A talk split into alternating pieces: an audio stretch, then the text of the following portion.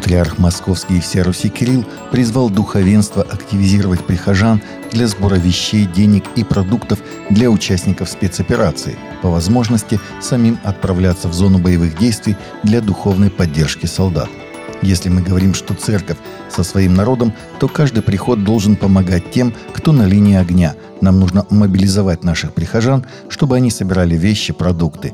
Ищите возможности, собирайте деньги, отправляйте посылки, по возможности сами поезжайте. Поддержите военнослужащих. Знаю, что многое уже делается, но думаю, еще недостаточно, да и в медийном пространстве не часто говорят о помощи Русской Православной Церкви тем, кто сегодня в Донецке, Луганске на передней линии фронта, сказал патриарх на трапезе с духовенством в Богоявленском кафедральном соборе в Елохове. Глава внешнеполитического ведомства Ватикана архиепископ Пол Ричард Галлахер выразил озабоченность в связи с поставками новых вооружений на Украину – мы всегда утверждали, что Украина имеет право на защиту, но это должна быть соразмерная защита, заявил Галлахер журналистам в ходе публичного мероприятия в Риме. Чего мы не хотим и чего, я полагаю, не хочет никто, чтобы именно это стало причиной обострения конфликта, приводит слова архиепископа информационный портал Vatican News. Руководитель ватиканской дипломатии вновь подтвердил, что Святой Престол готов содействовать разрешению конфликта на Украине, но указал, что в настоящий момент амбиции воюющих сторон не соответствуют крупной мирной инициативе. Он подчеркнул, что для достижения справедливого мира нужны переговоры, но не похоже, что стороны готовы или что они говорят на языке, когда один может принять предложение другого. Список World Watch List, опубликованный Open Doors 18 января, сообщает, что в целом число христиан, столкнувшихся с преследованиями во всем мире в 2022 году, оставалось стабильным и составляло примерно 360 миллионов человек. В списке 50 стран с наибольшим количеством преследований на первое место в прошлом году вернулась Северная Корея. Годом ранее первое место занял Афганистан после того, как талибы захватили власть в стране.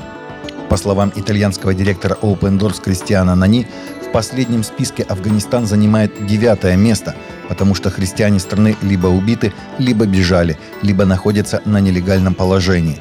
Те немногие христиане, которые остались в Афганистане, живут как ранняя церковь, сказал Нани 18 января на презентации Всемирного списка наблюдения в Палате депутатов Италии. Они живут верой в тайне, потому что это единственный способ жить в безопасности, отметил Нани. Астронавт НАСА, который ранее установил американский рекорд по количеству дней в космосе, говорит, что он верит, что наука и Библия находятся в гармонии, а не в конфликте. Астронавт Джеффри Уильямс принял участие в четырех космических миссиях с 2000 по 2016 год, сначала на шаттле «Атлантис», а затем в трех на борту российской ракеты «Союз» на Международную космическую станцию. Его 534 дня в космосе занимает второе место за все время среди американцев.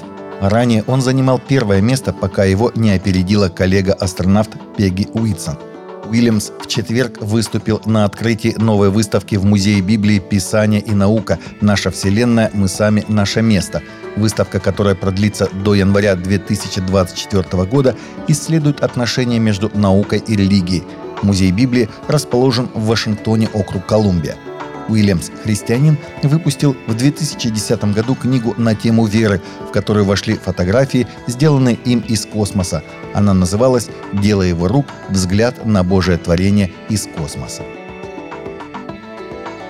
После смерти 118-летней французской монахини сестры Андре Люсиль Рендон статус старейшей жительницы планеты перешел к жительнице Испании Марии Браньяс Морера – она также считается самой старой женщиной в мире, сообщается на сайте книги рекордов Гиннесса. По состоянию на 22 января этого года Марии 115 лет и 324 дня. Она родилась в американском Сан-Франциско, штат Калифорния, 4 марта 1907 года, через год после того, как ее родители эмигрировали в США. Спустя 8 лет семья вернулась в Испанию, где поселилась в Каталонии. Это место Мария считает своей родиной. Последние 22 года женщина проживает в доме престарелых, Пожилая рекордсменка ведет блог в Твиттер, где рассказывает о своей жизни и делится мудростью. Свое долголетие она объясняет порядком, спокойствием, хорошими отношениями с семьей и друзьями, общением с природой, эмоциональной стабильностью, отсутствием забот и сожалений, позитивом и избеганием токсичных людей, а также удачей и хорошей генетикой. Российская церковь христиан веры евангельской продолжает ежегодный пост Даниила – 23 января – молитва о Российской Церкви Христиан Веры Евангельской Пятидесятников, пасторах и служителях, церквях и объединениях.